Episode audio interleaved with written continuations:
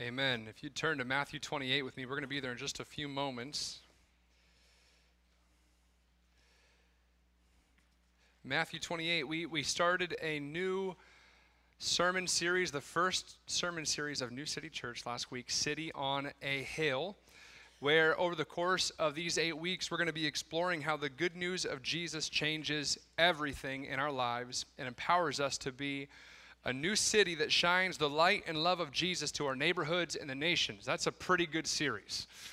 We're only week two, and I was incredibly encouraged last week when Pastor Mike discussed the vision of our church, which comes from John 13, and that is that we would be a people who love God because He first loved us, and that we would then, in turn, love others, our neighbors, as we love ourselves. This week we look at the mission of New City Church, and it's going to be coming from Matthew 28. Um, before we do dive in, I want to reiterate something that actually Dan mentioned several months ago when we were recording videos, casting a vision and mission, and we were going over doctrine, all these things, preparing for New City Church. On the video where we released the mission and vision of New City Church, Dan said something really powerful. He says, Really, when we talk about the vision and mission of New City Church, we're talking about joining a vision and mission that has already been established.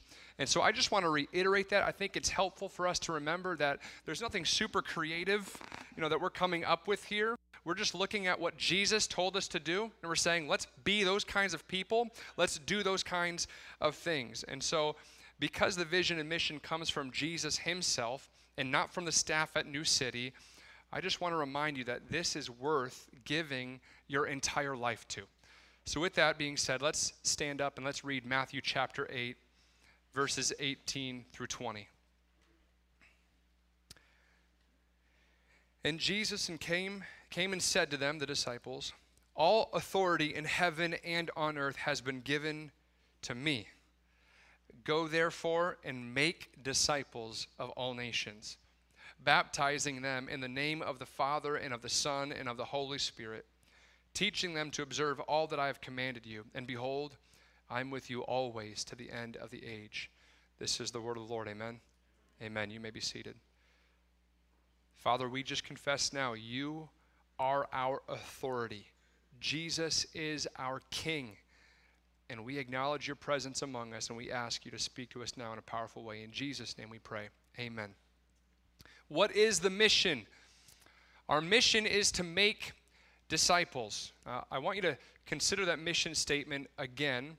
And I want to be clear on something. Our mission statement that we've proposed is that we want to joyfully declare and demonstrate the good news of Jesus in the power of the Holy Spirit to every man, woman, and child. I'll say that again. This is the mission of New City Church to joyfully declare and demonstrate the good news, the gospel of Jesus in the power of the Holy Spirit to every man, woman, and child. But I want to be clear on something when we pose that mission statement to you, we're not just looking for you to obey the biblical, ma- biblical command to rejoice always. And again, I say rejoice. We're not looking for you to just check off a box of speaking words and living holy lives for the sake of speaking words and living holy lives. We're not asking you to go to your neighborhoods and every man, woman, and child in the nations, once again, just to check off a box. That is not the mission. The mission that Jesus gives us is to make disciples. And so when we look at the mission statement, the reason we're saying we want to be a church that joyfully declares and demonstrates the good news of Jesus Christ and the power of the Spirit to every man, woman, and child is because we believe that this is the means in which the Holy Spirit will awaken life in dead souls and then they will become followers of Jesus Christ. The goal is to make disciples of Jesus. I remember going to the, to the Dominican Republic. It was probably the third or fourth time I went. We have a mission partner down there, Craig McClure. You're going to get to know more and more about him. And he was preaching on Matthew 28, and our some of you were, were there for this. And I remember we were all gathered in uh, Iglesia de la Gracia, and there we are, and Craig is preaching, and he's preaching through Matthew 28, and he says what this is, because when you look at the text, go and make disciples, oftentimes you hear like, well, what is the main command there? And, and many people say go, because in English it's the first word there. But actually, the highlighted verb in this Great Commission is make disciples. And so Craig gives this illustration. He's like, you know, if I told Dave right now, and I'll just I'll just use it for us. If I told Gabe, Gabriel, what I want you to do right now, don't actually do this. But if I were to say, Gabriel, I want you to stand up, I want you to go to Safeway, and I want you to buy me a Coke. And he's like, oh man, I'm fired up for that. And I give him a thousand reasons why this will be a great thing for him. And, you know, I want him to obey me and stuff. He's like, all right. So Gabriel stands up. He walks over to Safeway. He gets to Safeway. And then all of a sudden, he's overwhelmed by the experience of Safeway. He's like, you know what? While I'm here, there are other things I need to do too. You know, my mom probably wants bananas. I'm gonna grab a couple bananas, and you know, there's gum. I like gum. There's a bigger pack of gum. I'm gonna get that gum. And then, you know, Gabe looks like a Mountain Dew guy, so he's like grabbing a Mountain Dew. He's chugging the Mountain Dew, and he's like, "What was I here for? What did I come for, to Safeway for?" He's like, "Oh yeah, I remember the command. I gotta go and buy a Coke." She's like, "I'm here. Look, at I did it. I came. I'm at Safeway." And then he goes and he gets the Coke and he takes a picture with the Coke and he sends it to his friends and he's like, Isn't this an amazing Coke? And he's just so proud of the Coke that he got and he put it back on the shelf and he comes back. And I'm like, what did you do? He's like, I went to Safeway to get you a Coke. And I'm like, where's the Coke? He's like, oh, yeah. Sometimes that is how we obey the Great Commission. We get so excited about these experiences. We go in our neighborhoods and our homes and we're moved in all kinds of ways, but we get distracted and we think that obedience to the Great Commission is simply going. But the point of Matthew 28 18 through 20, the last command Jesus gives to his followers is go make disciples. I mean, what good is it if Gabriel goes to Safeway, but he doesn't actually obey the command to bring me a Coke? Jesus wants us to go to every man and woman and child. He wants us to go to our neighborhoods and to the nations in order that we may make more followers of Jesus. So that is what we mean when we say we want to joyfully declare and demonstrate the good news of Jesus in the power of the Holy Spirit to every man, woman, and child because we want to see followers of Jesus. We want to be so full of joy we want our lives to be a powerful demonstration and witness to the kingdom of Jesus Christ. We want to be keeping in step with the Spirit. We want to be bringing the good news to people so that people would know Jesus, love Jesus, and obey Jesus. The mission is simple make disciples, but make disciples of Jesus, not yourself. You're a poor person to follow. Amen. That's the other danger sometime in churches, right? We, we have this creativity, we have these preferences, we have these convictions, we have these standards. We're a lot like the Pharisees sometimes. And so we go and, like, this is what it means to follow Jesus. And really, what you're doing is you're crafting and molding people to look just like you. But a follower, a disciple, is somebody who looks and acts like the master. And let me remind all of us, and myself included, we are not the master. We're not. And so we're going out because our highest authority in life has told us to go more go make more people look like him. The mission, make disciples. Then he gives us the process. And the process is simply this: go, baptize, and teach to obey. So the other action verbs in this great commission passage are quite simply the process of how we make disciples. And really, the participle there in the, in, in the beginning is as you are going. And it's really powerful to understand that because sometimes we separate this act of evangelism and making disciples from the rest of our lives. And that's not what Jesus is saying. He's not saying that evangelism and making disciples is this event or program. He's saying, as you are going, in your life, in every sphere of your life, you are to be faithfully declaring and demonstrating the good news of Jesus Christ. You're to be a faithful witness to the kingdom of God. And in that process, you have this mindset of, I'm going to take, I'm going to make the best use of all my time because the days are evil. I'm going to take advantage of every single opportunity and relationship and conversation I have to declare and demonstrate the good news of Jesus. This means we must live with that mindset that we are always on mission always on mission. When we say we want to declare and demonstrate to every man, woman, and child, we actually mean that every man, woman, and child. But let me be very clear New City, as a gathered congregation, hosting gathered events, even outreach events, we will not be able to do that in this community. The way that we will reach every man, woman, and child, New City, and other gospel preaching and teaching community churches the way that will happen is when the members of the body of Christ rise up and realize, no, my job is to, as I go into life, be teaching and declaring and demonstrating. And in that case, we have a whole lot of hope. We have a whole lot of influence. We've got a whole lot of affluence when we go about our way outside these walls. When you leave the day, when you are commissioned to leave the day, as you are leaving, as you are going, you are to be looking for this opportunity to lead people to Christ and then teach them to obey Christ. You know, Jesus says we got to work while it's still day. The mission is never paused while you're breathing on this earth. Rest is coming. Uh, it's so good to sing about rest, isn't it? Mike prayed it again. We sang it this morning. On those shores, we'll sing forever. Like, rest is coming. Are you exhausted? Amen. Come be refreshed by Jesus today. Come be refreshed and refueled by your brothers and sisters. And be reminded, as you taste this little bit of rest here, be reminded, rest is coming. And then be reminded as you leave, you can't rest yet. the mission is still happening. It's urgent. You're on active duty.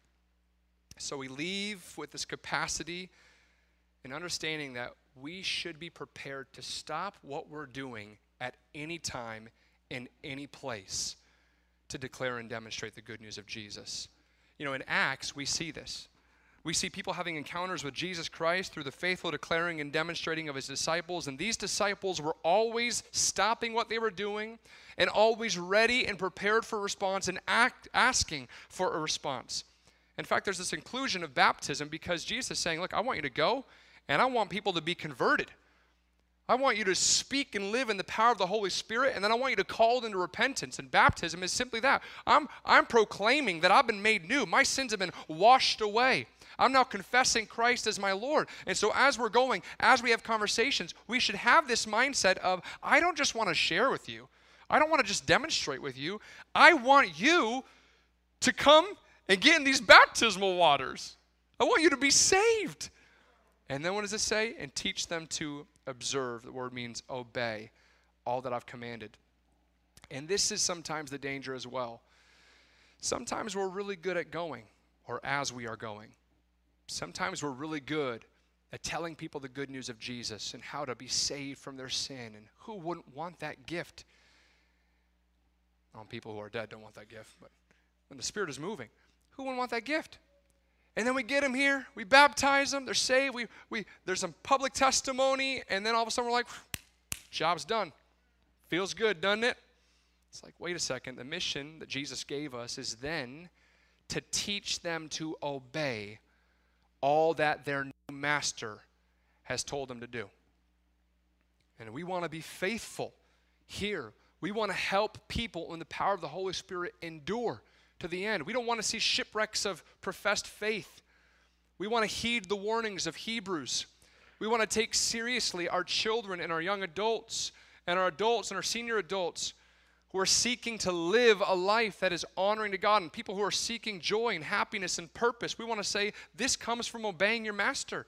I promise you, has anyone ever here today who knows Jesus just openly decided, I'm going to rebel against my king right now. And then after you did that, you indulged in sin. Did you ever think, man, that just felt really good? I'm happy I did that.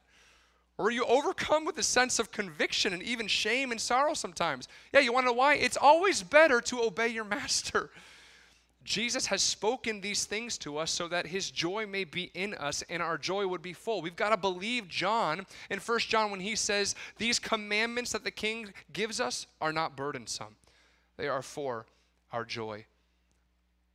It's the process go, baptize, teach, to obey. So, our mission is make disciples. Secondly, though, and this is where we bring in what Pastor Mike discussed last week, our mission is advanced by love. Now, it's important to understand something. Love is not the mission. Bear with me. The mission that Jesus gave us is not to go love people, it's to make disciples. So, the, in other words, the goal isn't just to go and demonstrate a changed life, to be joyful, even sacrificial, and benevolent and patient. We're not simply, as one pastor said, trying to make the world a better place to go to hell from. Love is not the mission. But, church, without love, the mission will be greatly hindered. It's not less than love. In other words, we cannot separate what Pastor Mike preached last week, the great commandment. We cannot separate the great commandment love God and love each other We can't separate that from the Great Commission to go and make disciples of all nations. Because we are also not being obedient to the Great Commission if we simply go and proclaim a mission but have not love. At that point, we're a noisy gong, Paul says.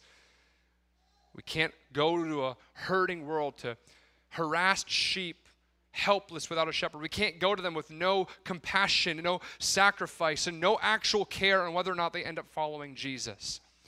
And so, what we see here is that the great commandment actually purifies our motives for evangelism. Love God, love people will purify our own personal motive for evangelism. The reason people in this world disobey the commission is always because they are first disobeying the great commandment.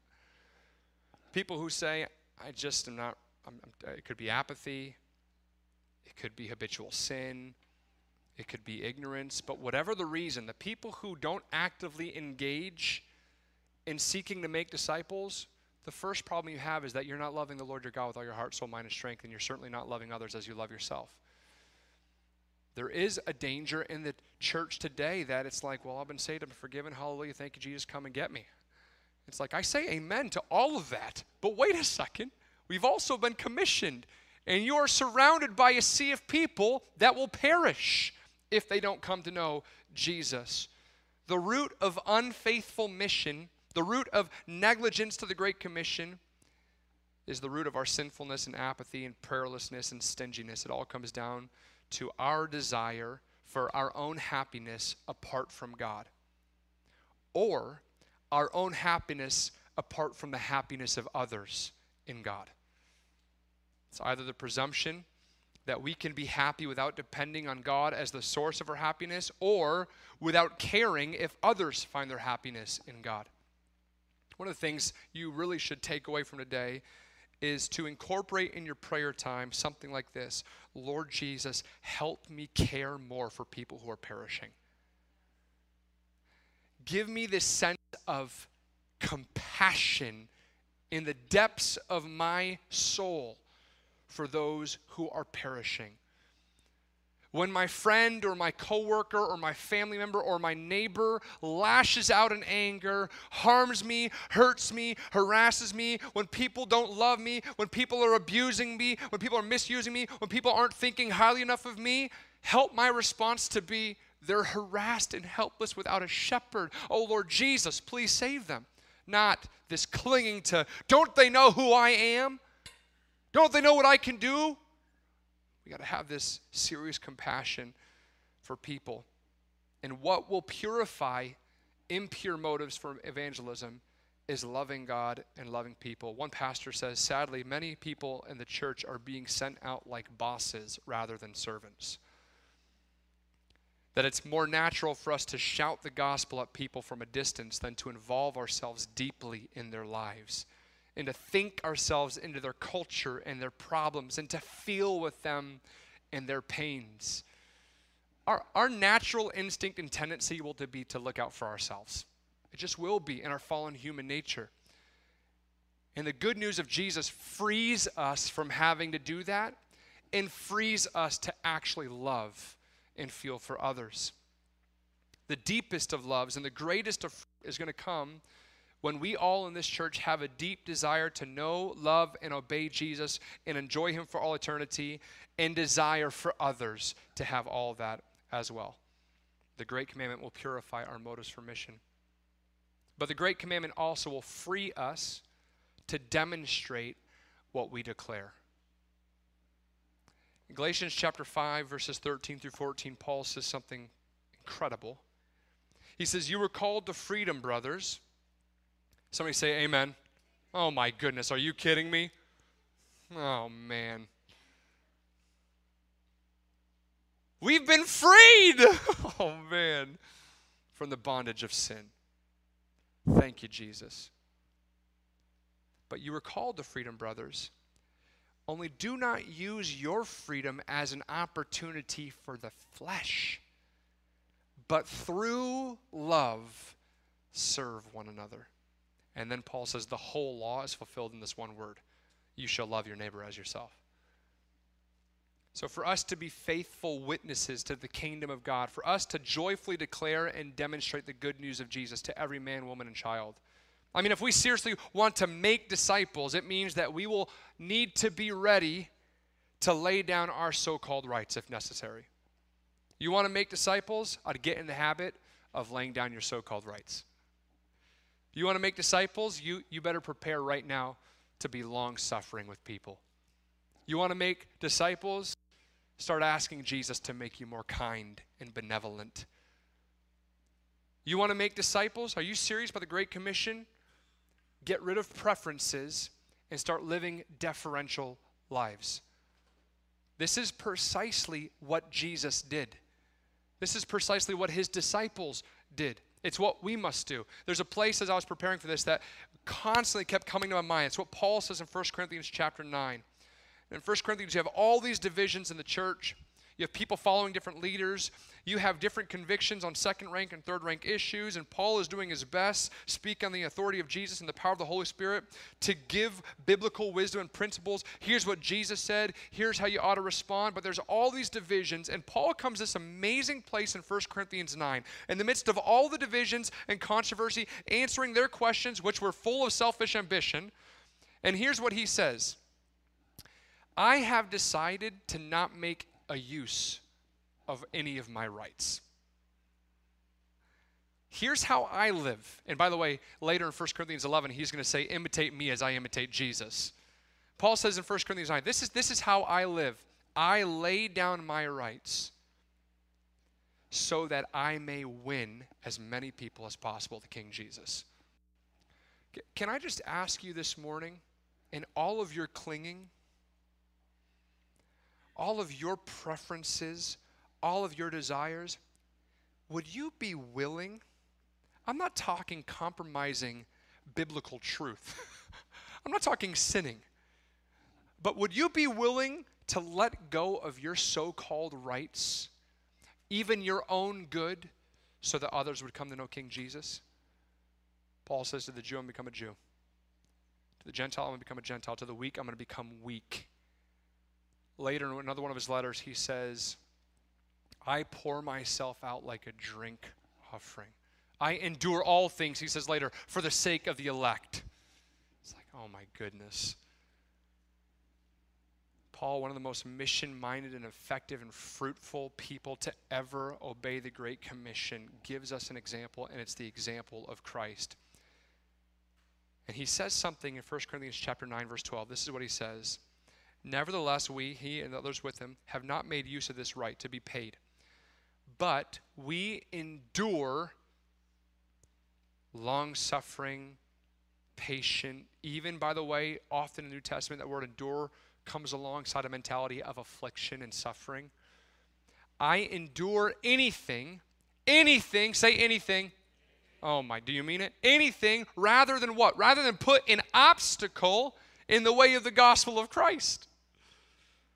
Paul saying he'd rather lay down his own rights than put an obstacle in the way of the gospel of Jesus Christ. Now, this is the only place in the New Testament that this Greek word is used. You see obstacle in English scattered throughout the New Testament, but this one is a different Greek word. It's the only time it's used in the New Testament. Paul uses it intentionally. He uses a different word for obstacle other places. And what does this word mean? It means a trench or a hurdle. Anybody ever watch middle schoolers run track?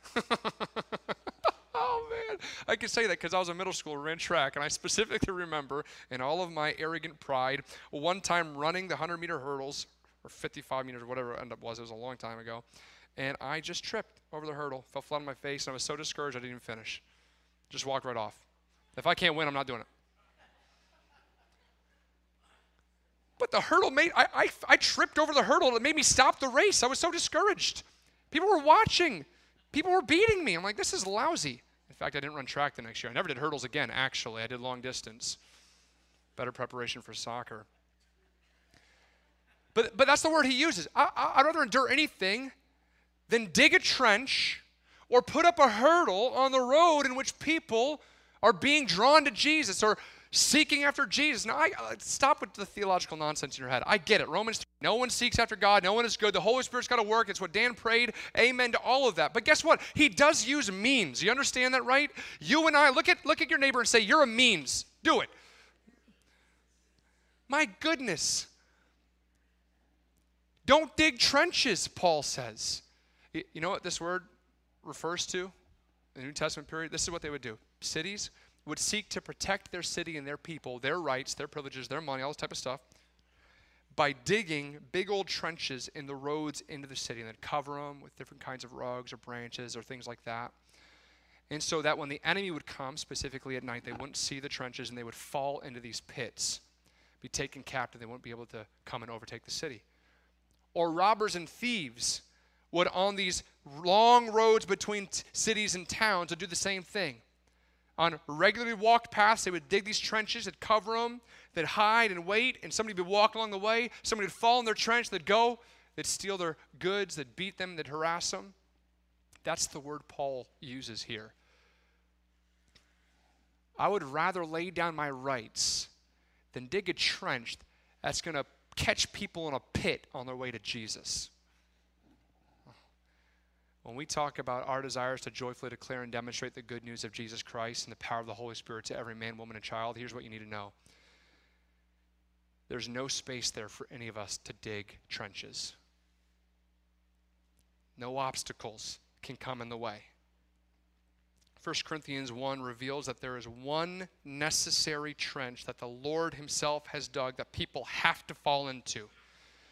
That's the trench of realizing the depths of their sin and their need for a Savior. 1 Corinthians 1 talks about this. The cross, is, the cross of Christ is a stumbling block.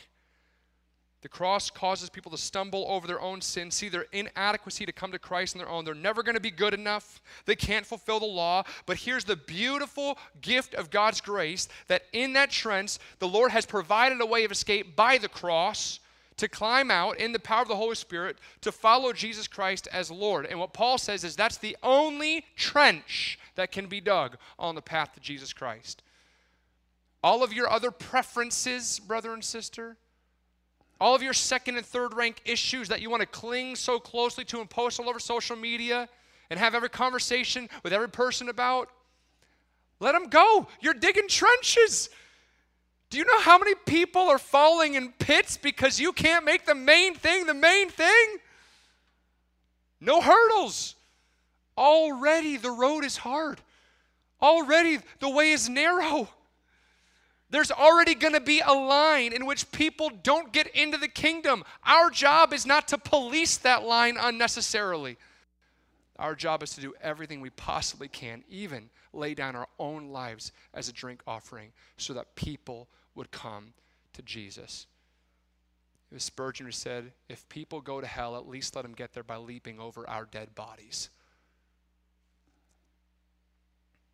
Issues need to be addressed. Paul addresses those issues in Corinth, Jesus addresses issues. The point is not that we avoid hard conversations and controversy and second and third rank issues, and not that they're unimportant.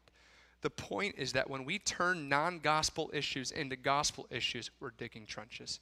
We quench love. We hinder the mission. We turn into the worst kind of night robbers and thieves because we dig trenches on the way to an eternal city. So may God help us, right? Not to dig pits. And may we help each other not to dig pits. It's, Paul wisely counseled the young pastor Timothy, and he said, Look, if you got to correct your opponents, and you will need to at times, correct them with gentleness. God may perhaps grant them repentance, and they may come to their senses and escape from the snare of the devil. Our mission is advanced by love. Don't separate the Great Commandment and the Great Commission. Finally, I want to leave you today with an exhortation to understand that our mission is the pathway to the greatest joy. Everything we just spoke about is so that others will be happy in Jesus and so that you can increase in your happiness in Jesus. You know, John chapter 20, verse 21, it's John's version of the Great Commission. Jesus looks at his disciples and says, As the Father has sent me, so I am sending you.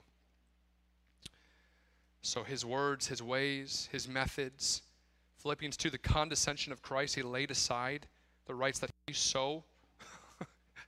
I mean, they're part of his very, you know, they are his. He's the highest authority. And he demonstrates this humility in coming to serve and to lay down his life.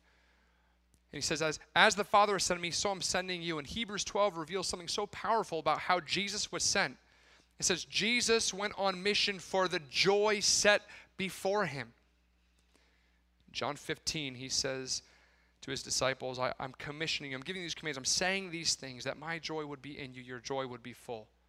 We simply need to believe Jesus when he speaks. Amen? We need to believe. I, I mean, do you struggle with being miserable? Don't answer that out loud. Don't answer for the person next to you. Like some spouses are like, you know, you struggle with being miserable. It's like, you know, one of the greatest means of God's grace for you to grow, enjoy happiness, is to tell people about Jesus. We need to trust that he keeps his promises. And so when Jesus says, Here is the commission, here is the mission, go. I'm with you. I'm the highest authority. We've got to trust and believe that Jesus is sending us on a mission that will increase our joy. It's not against our joy. And what is that joy? There's, there's two things I want you to understand about this joy. First is that joy, there's a joy here that comes from seeing other people come to know, love, and obey Jesus. Shannon, I remember sitting with you and Brian when your girls made professions of faith. It's like, you know what? The happiest I've ever seen Shannon and Brian are in the moments where Taylor and Emma are talking about their love for Jesus. kidding me? It came from faithful discipleship and work in the home. Is there any greater joy, John says, than knowing that your children are walking in the truth? I mean, you, you know, those of you who have shared Christ with somebody, you've been the means and the sweet gift of God's grace to help lead somebody to come and receive forgiveness and be freed from shame and sorrow and know that if they confess their sins, God is going to forgive them and He's faithful and just not only to forgive, but also to cleanse them. And they have the power of the Holy Spirit, the greatest gift in the entire world. And now they can live freely. They can kill sin. They can love people. They can have peace in the midst of suffering. They don't have to worry about tomorrow. I mean, are you kidding me? And when you see this and people's minds and hearts and you watch shackles just fall off? Is there anything better than that? Oh my goodness, is that not worthy of laying down your rights for? The joy that you think you can get from clinging to all of your desires and your rights? Jesus is saying, lay them down. Trust me, trust me, trust me, trust me. Let go. Let go, let go, let go. And watch the joy you receive when people meet me and are changed by me. And secondly and finally, there's a joy here that comes from the presence of Jesus. And what I mean, like, you know, the psalmist says, Where can we go to escape the presence of the, the Spirit of the Lord? I get that the Lord is everywhere. But I'll tell you what, the Lord is at Safeway right now, and the Lord is right here in this sanctuary right now. But there's something unique about what the Lord is doing right here. You understand? There's something unique about our experience of the presence of Jesus when we are living obediently before Him. I, uh, my kids sometimes obey me, sometimes they don't. Is that shocking? Why are you laughing? That should be shocking. My kids are perfect. You guys should all be like, what? Charlotte and Emerson? They're amazing. I know they're amazing. It shocked me as much as it shocked you. Sometimes they're little stinkers. And uh, so sometimes, you know, there's this back and forth. And I'm like, no, Charlotte, no, Emerson, you need to do this. Why? Well, here's why, here's all the reasons, da da da da. And finally, sometimes, you know, you just kind of break as a parent. You're like, look, if you do this, I'll give you a treat. Stop, Mike. I get it. That's not how I'm supposed to. I'm sure that never happened with Hannah and Abigail and Carolyn, right? Like just whatever. What are you? I'm kidding. I'm not talking about laziness, but there is a, there is a point where ultimately your kids will obey you not because you're asking them to and they're like this is going to be for my good, but because they just want what they're only going to get if they say yes, mommy or daddy. And so you become a means to a different end as their authority. Now, this is the danger with a wrong understanding of our relationship with King Jesus. Jesus starts off the Great Commission saying, I'm your highest authority. And he finishes it saying, and I'm with you to the end of the age. And those two need to just consume everything in between and your entire life, going, Jesus is my highest authority.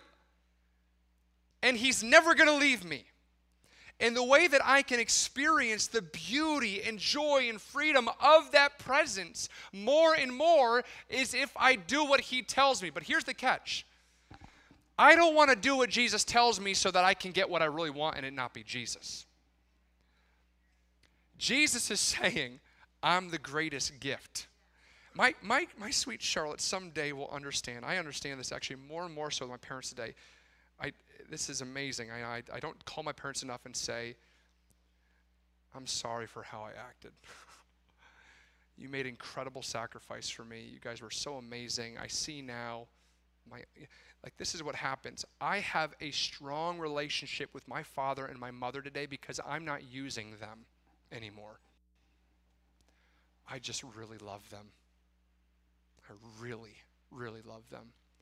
In fact, the thought of using them taking advantage of them to get something else that wouldn't actually increase our relationship together makes me really sad.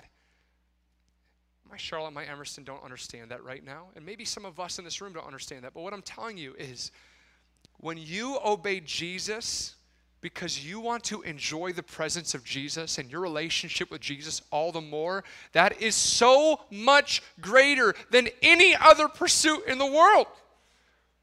When your desire is Christ Himself as the greatest treasure, the greatest joy, the fullness of joy, it's like these rights that you're clinging to, these second and third rank issues, these preferences, these other idols, they just fall by the wayside. You're like, I'm not using you to get what I want. You are what I want.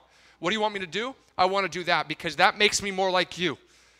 That keeps me right here in the manifest presence of Jesus. And I sure do like being right here in the powerful presence of Jesus.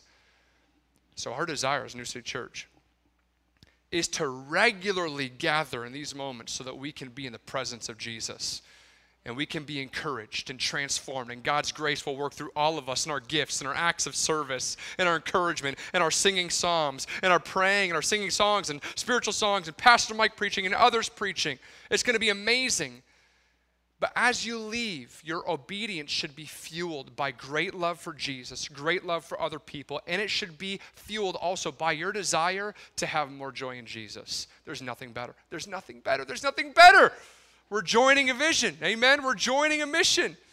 And because it came from the mouth of Jesus, it is absolutely worthy of giving our entire lives to. I'm going to ask if Paula and Brother Brad would come forward.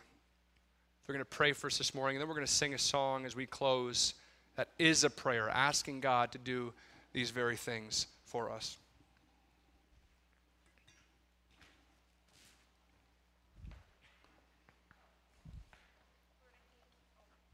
Should be good. Sorry. You good? Good? Yes. Can you hear me? Okay. Lord, I thank you for the encouragement that these Sunday morning gatherings are, Lord. I pray that we will not take them for granted and neglect the body. Lord, I just thank you that we can be refreshed coming together in the community that you've given us, Lord. I we all know that we could be and will be fully satisfied in you and you alone, Lord. But I pray I thank you that you designed us for community, Lord, and then also gave it to us, God. I thank you for this body of believers that we have in this building and for the other believers we have in our communities around the world, Lord. I pray that we will see it for the grace and the love and the gift that it is, and that we will take full advantage of it in our sanctification and our growing towards you and our work on this mission, Lord. And I pray that we will even more so desire to bring more people into our community, Lord, with you and with one another that you have given us. In Jesus' name, amen. Lord, as Pastor Dave prayed when he opened, you are our authority. You are King. You're with us till the end. And Lord, you've commanded us to share Jesus that we may make disciples of Jesus Christ. And God, I pray that you will help us to obey this command, not for fear of what you would do to us if we didn't, or even try to earn favor with you, but help us to want to obey this command out of love, knowing that you first loved us. Lord, we're still just getting to know each other, but right now we all already know you. And knowing you changed everything for us. Right. Being in Christ changes the way that we think, the way that we talk, how we respond to life, how we live life. Being in Christ governs how we respond to each other. Being in Christ governs how we respond to the community around us. And I pray, God, that in Christ you will help us to be faithful to respond to this command to make disciples of Jesus Christ. Help us to love these people around us because you first loved us. Help us to give of ourselves to the people around us because Jesus gave himself to reach us. Give us the compassion to look upon this community around us as our mission field ready for harvest. And just, Lord, deliver us from being too busy to rescue the perishing. Deliver us from loving the good life more than we love others who need Jesus. So, Lord, we are free from the law, free to live in Jesus Christ. Help us by your grace to stand fast in that freedom, I pray. The freedom that Christ gave to us, the freedom to love, the freedom to go in love. And so, Lord, don't just make New City Church a fun place for us to come and worship and study and fellowship. Truly, we pray that you will make it a city on the hill Yes. a shining light in this community for Jesus Christ, for our joy, and for your glory. I pray